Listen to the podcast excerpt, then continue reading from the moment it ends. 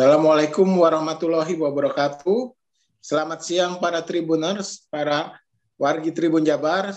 Kembali bertemu dengan saya Aditya Anas Ashari dalam acara Government Talk yang kami rutin selenggarakan setiap Senin dan kita berbincang dengan uh, para camat di Kota Bandung ini. Hari ini kita berbincang dengan Pak Camat Pak Hilda Hendrawan dari Kecamatan Cidadap, Kota Bandung. Topiknya tentu saja masih berkait dengan COVID-19 dan kita tahu Kecamatan Cidada pernah uh, apa istilahnya di lockdown lah istilah sempat di lockdown tapi juga bebas COVID saat ini sudah bebas COVID-19. Nah, bagaimana uh, keadaannya saat ini di Kecamatan Cidada? Mari kita berbincang dengan Pak Camat. Assalamualaikum Pak Hilda.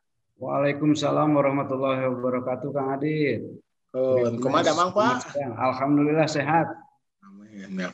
Karena ini Zoom dan tidak ada siapa-siapa jadi kita tidak memakai masker ya Pak ya biar lebih jelas gitu. Ya, uh, Pak Hilda Punten Pak gimana uh, situasi terkini uh, perkembangan COVID-19 di Kecamatan Cidadap ini karena sebet um, agak wargi dan para uh, pemirsa ini memang saat ini uh, belum dengar nih ter kondisi terakhir di Kecamatan Cidadap ini Pak. Mangga Pak. Iya, terima kasih Kang Adit, eh, Tribunas, para pemirsa.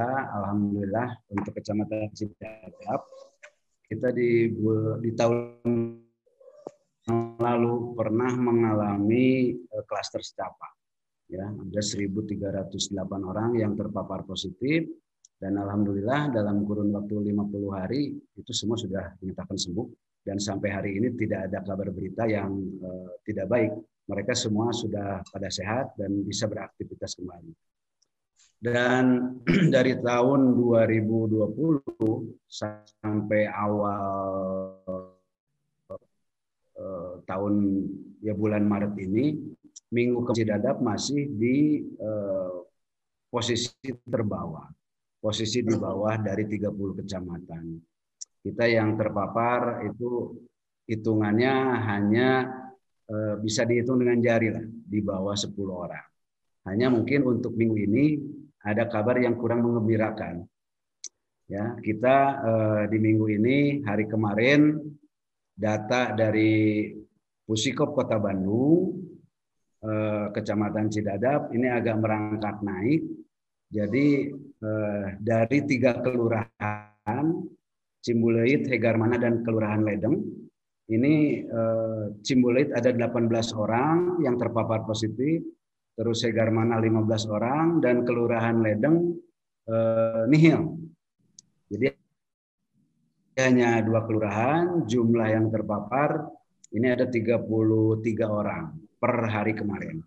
Dan ya kita terus berdoa, berupaya eh, mudah-mudahan yang terpapar ini bisa cepat sembuh. Itu mungkin kondisi terakhir eh, di Kecamatan Cidadap dan perlu saya sampaikan juga bahwa upaya yang terus tanpa kenal lelah yang terus kita laksanakan ini sama di semua kecamatan di Kota Bandung. Kita terus melaksanakan sosialisasi woro-woro berkaitan dengan 3M, 1T dan eh, sekarang ada yang 3T ya tracing, testing, dan uh, treatment. Nah, seperti itu. Uh, kita dengan puskesmas, Forkopimcam, solid, alhamdulillah bekerja sama untuk terus uh, memutus mata rantai penularan COVID-19. Dan minggu-minggu sekarang ini sedang berjalan pemberian vaksin untuk para lansia dan pedagang. Ini sesuai jadwal dari pusat. Itu mungkin Kang Adit eh, sementara yang bisa saya sampaikan. Jadi per hari ini, eh, per hari kemarin lah, data Kecamatan Cidadap yang kita pernah zero corona, pernah di warna hijau, sekarang karena ya imunitas tubuh warga masyarakat ini sangat bervariasi, terus ada atau banyak juga yang sudah lansia, ini mereka-mereka yang mudah terpapar. Itu mungkin Kang Adit sementara. Pak, di Kecamatan Cidadap sendiri terdiri dari berapa kelurahan dan kelurahan mana Pak yang paling rentan lah istilahnya paling rentan COVID ini Pak? Ya, jadi di Cidadap kita hanya ada tiga kelurahan Kang. Ya, satu Cimbuluit, dua Hegar Mana, tiga Kelurahan Ledeng. Nah, yang rentan ini memang uniknya COVID ini kita agak sulit untuk membuat statement kelurahan ini, kelurahan ini yang yang ini. Karena untuk masalah rentan, kita akan berada di jalur utara, berbatasan dengan eh, Kabupaten Bandung Barat, Kecamatan Lembang. Iya. Nah, akses ini akses keluar masuk dari luar kota. Ya, di Setiabudi Terminal Ledeng itu masuk kelurahan Ledeng. Cimbuleit itu di uh, Punclut. Terus Hegar mana ya di uh, yang arah ke kota Bandungnya. Sehingga uh, kita ini tiga kelurahan ya uniknya di Cidadap itu semua pernah nol Kang. Ya, pernah oh, nol. Semua pernah nol ya. Iya, tidak ada yang apa ya spesifik melulu di kelurahan itu. Ya. Nah, hanya untuk minggu ini kebetulan yang banyak terpapar itu di Kelurahan Cimbuleuit. Itu ada 18 orang. Di Hegar mana 15 orang dan Ledeng eh, nihil non. Jadi eh, kalau tadi istilahnya rentan ya kita nggak ada yang spesifik kan. Ya. Hanya yang terus kita upayakan ya bagaimana untuk mencegah dan memutus mata rantai itu. Kita terus eh, menghimbau, mengajak kepada warga masyarakat untuk melaksanakan himbauan-himbauan pemerintah, terus juga penerapan sanksi eh, dan yang cukup merepotkan kami ya mungkin sama di kecamatan lain yang berbatasan dengan kabupaten kota lain ini banyak pendatang yang dari luar yang tidak menggunakan protokol kesehatan yang ketat. Demikian Kang. Nah, kalau itu Pak yang banyak misalnya di Cimbeluit dan di Hegar mana ya, Betul. itu umumnya tertular dari mana Pak? Apa kalau di, setelah di tracking itu dari mana Pak? Pak mereka keluarga atau bagaimana Pak? Ya. Jadi memang kecenderungan klaster keluarga Kang, ya. E, sulitnya kita mengantisipasi klaster keluarga itu yang namanya lansia pastilah beliau-beliau stay at home Nah ini anak-anaknya kan yang keluar. Nah melihat imunitas tubuh yang begitu tinggi misalkan dari anak-anaknya, jadi anak-anaknya sebagai carrier pembawa virus. Nah begitu bercengkerama mungkin dengan eh, keluarga dengan orang tua yang sudah lanjut usia, eh, meskipun para lansia ini stay at home diam di rumah, tetapi karena memang eh, apa imunitas tubuhnya rentan, belum juga ada yang membawa apa membawa penyakit penyertanya. Nah, ini yang tertular. Sehingga dalam satu kali kejadian ini bisa tiga sampai enam orang sekali yang terpapar. Ini menarik juga nih Pak, di mana Kelurahan Ledeng saat ini nol ya, padahal Betul. kita tahu uh, di situ juga ada terminal Ledeng ya, yang betul kan. Tersohor itu kan terminal Ledeng Pak, di mana terminal Ledeng betul. Saat masuk keluarnya kendaraan dengan KBB bahkan dengan Subang jangan Pak. Nah ini bagaimana Pak? Apa uh, rutin diadakan operasi atau baga eh, bagaimana Pak ini? Ya, kalau untuk uh, patroli, sosialisasi, penjagaan dan lain sebagainya, kita dari Forkopimcam Kecamatan Cidadap bekerja sama juga dengan organisasi kemasyarakatan, ada PMI, ada Karang Taruna, ada Linmas juga dari uh, stakeholder masyarakat, bahkan dari warga masyarakat sendiri, ini semua saling menjaga kan. Ini mungkin kenapa di Kelurahan Edeng, nah di bulan kemarin justru Cimbuleit dan Hegar mana yang kosong. Ledeng ada sekitar 14 orang. Nah sekarang jadi berbalik kondisinya. Itulah mungkin uniknya COVID kan. Ya, iya. Dan upaya yang tadi dipertanyakan eh, kaitan dengan terminal juga, alhamdulillah, karena kita setiap kali melaksanakan kegiatan sosialisasi, woro-woro, bahkan untuk penerapan perda atau perwal yang diberlakukan di Kota Bandung dari zaman PSBB, terus PSBM, sekarang PPKM, nah, kita tidak tidak berhenti kan. Bahkan kemarin waktu Kota Bandung zona merah dan posisi Cidadap di tiga terbawah, dalam satu hari kita bisa e, melaksanakan patroli itu sampai tiga shift kan. Jadi pagi-pagi eh, terus siang dan malam hari. Ya, kita terus patroli, menghimbau, mengajak, dan alhamdulillah mungkin hikmah dari klaster secapa dulu eh, kesadaran warga masyarakat eh, untuk saling menjaga ini lebih kuat kan. Ya, contoh seperti di Kelurahan Hegarmana kemarin baru ada informasi yang terpapar enam orang misalkan. Iya. Seluruh pengurus RT dan RW ini langsung tidak melaksanakan kegiatan yang sifatnya ada interaksi eh, fisik secara fisik. Jadi mereka semua menggunakan eh, media eh, yaitu WA group di RT RW-nya masing-masing. Itu mungkin kan? Kalau di Kecamatan Cidadap sendiri, pusat-pusat keramaian selain terminal Ledeng, Pak, uh, apa saja Pak? Ya. Di mana di mana uh, saja? Kebetulan di Kecamatan Cidadap itu tidak ada tempat hiburan kan. Jadi yang hmm. ada ini hanya toko-toko modern, warung-warung, kafe, hotel. Nah seperti itu. Nah, kampus juga ada ya Pak ya? Kenapa? Kalau kampus juga ada ya Pak? Kampus. Oh kampus ada, ada ada Unpar di sini. Dan ya kita bekerja sama juga dengan stakeholder yang ada di perguruan eh, perguruan tinggi, dengan pesantren-pesantren, sekolah-sekolah eh, untuk apa melaksanakan semacam maintenance penyemprotan. Seperti kita ketahui kan sekolah sekarang tidak beroperasi, termasuk kampus. Nah ini untuk uh, maintenance gedungnya, bahkan untuk apartemen juga kan. Yeah. Uh, kita terus uh, me mengadakan maintenance dengan penyemprotan disinfektan yang uh, berkala, terjadwal seperti itu. Ya.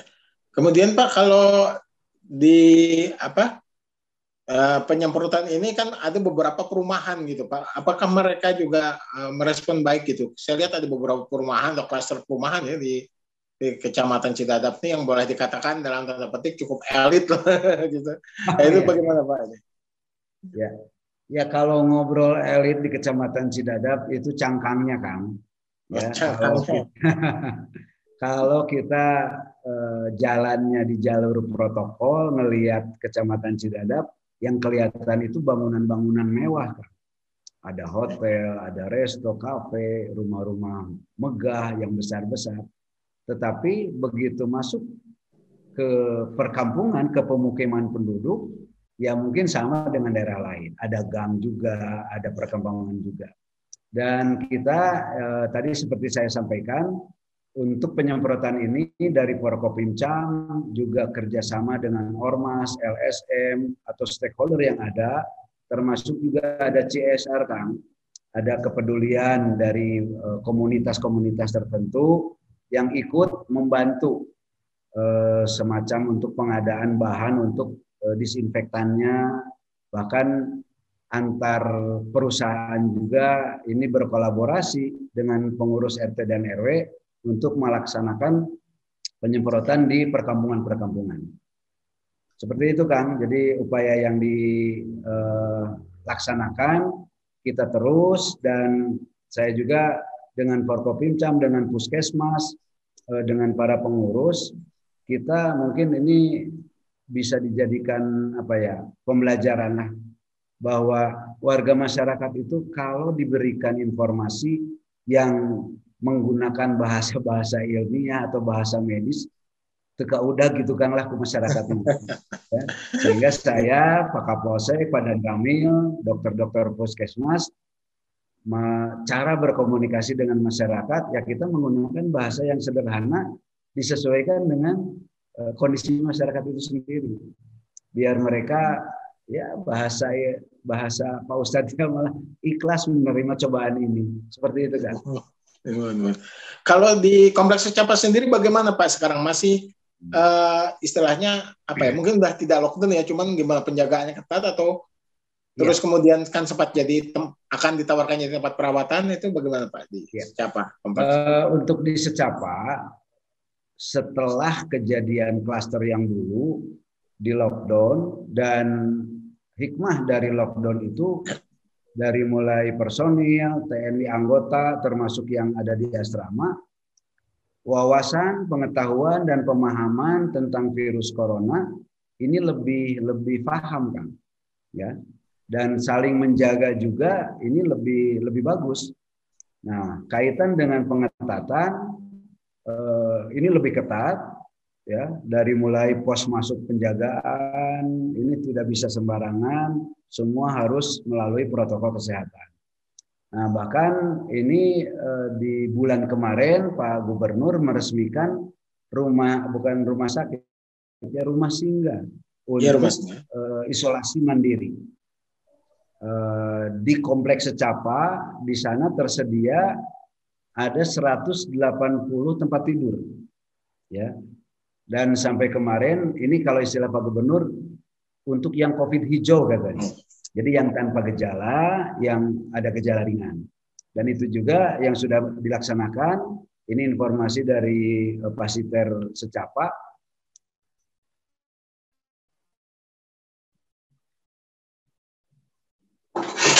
Ya.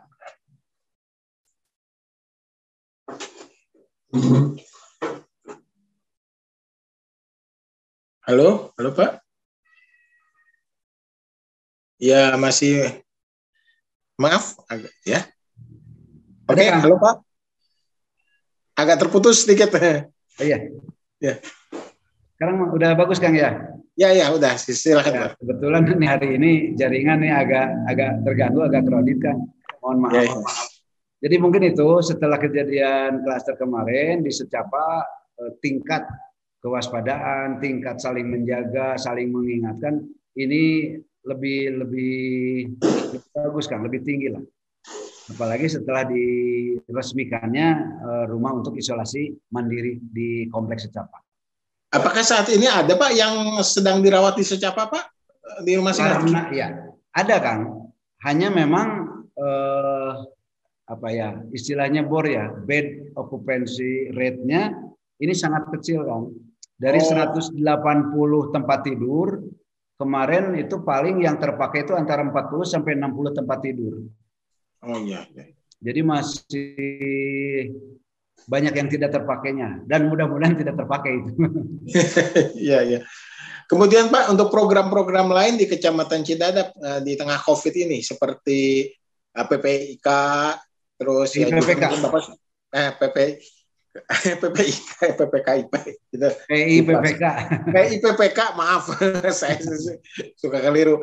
Nah, kemudian juga Musrema, apakah berjalan uh, dengan lancar dan kemudian apakah programnya sebagian besar untuk penanganan COVID begitu Pak? Ya. Uh, untuk Musrenbang kita jadwal di Kota Bandung ini kemarin kan bulan Februari Ya, jadi eh, Cidadap ini sudah melaksanakan musrenbang, kita melaksanakan di Bumi Sangkuriang dan itu melalui protokol kesehatan yang begitu ketat. Ya, jumlah undangan juga yang biasanya bisa mencapai 200-300 orang, kemarin musrenbang hanya diperuntukkan untuk 50 orang saja. Tetapi ini mewakili semua komponen jadi kita tidak mengurangi unsur-unsur atau stakeholder unsur kemasyarakatan, lembaga kemasyarakatan, ini semua diundang dan pelaksanaan PIPPK juga eh, sekarang memang masih ada yang untuk penanganan COVID, tetapi untuk yang infrastruktur juga ini harus berjalan. Nah, mungkin berkaitan dengan program-program dari Pak Wali Kota, eh, seperti Kang Pisman, terus juga buruan saya. Nah ini kan korelasi antara penanganan COVID, terus pemberdayaan masyarakat, dan pemanfaatan anggaran PIPPK ini bisa bersinergis kan. Ini yang eh, kami laksanakan dari eh, apa rembuk warga melalui RW, warga. musrenbang kelurahan dan musrenbang kecamatan, kita mengakomodir semua usulan-usulan dan prioritas memang untuk infrastruktur dan hal-hal yang berkaitan dengan penanganan eh, COVID-19. Oke. Nah, eh, terakhir Pak, sebelum kita menutup acara ini, silakan pesan-pesan Bapak kepada warga Kota Bandung, khususnya di warga Kecamatan Cidadap ini, Pak, terkait ini. Baik, terima kasih. Eh, pesan saya selaku Camat Cidadap dan Ketua Satgas Penanganan COVID-19 di Kecamatan Cidadap, khususnya kepada seluruh warga masyarakat Kecamatan Cidadap, mari kita terus memerangi COVID-19 ini dengan melaksanakan himbauan-himbauan dari pemerintah, 3M, 1T, Eh, memakai masker, menjaga jarak, mencuci tangan dan tidak berkerumun. Terus juga sekarang sudah mulai dilaksanakan pemberian vaksinasi. Saya juga mengajak kepada kepada seluruh warga masyarakat agar mensukseskan program ini untuk diri kita sendiri dan untuk orang lain. Apabila kita sudah divaksin, vaksin bukan obat, tetapi eh, bisa membangun antibodi untuk penyakit atau virus Corona 19 ini. Mari kita sukseskan semua program pemerintah dan terus berupaya, terus berdoa semoga situasi pandemi ini bisa cepat berlalu dan kita bisa beraktivitas secara normal kembali. Itu mungkin himbauan dari dan harapan dari kami. Terima kasih. Assalamualaikum warahmatullahi wabarakatuh. Waalaikumsalam warahmatullahi wabarakatuh. Oke, terima kasih Pak Camat atas ininya atas uh, penjelasannya terkait dengan penanganan COVID-19 ini. Para wargi Tribun Jabar, para Tribuners, sekali lagi kami ingatkan untuk tetap menjunjung tinggi protokol kesehatan karena pandemi ini belum berakhir.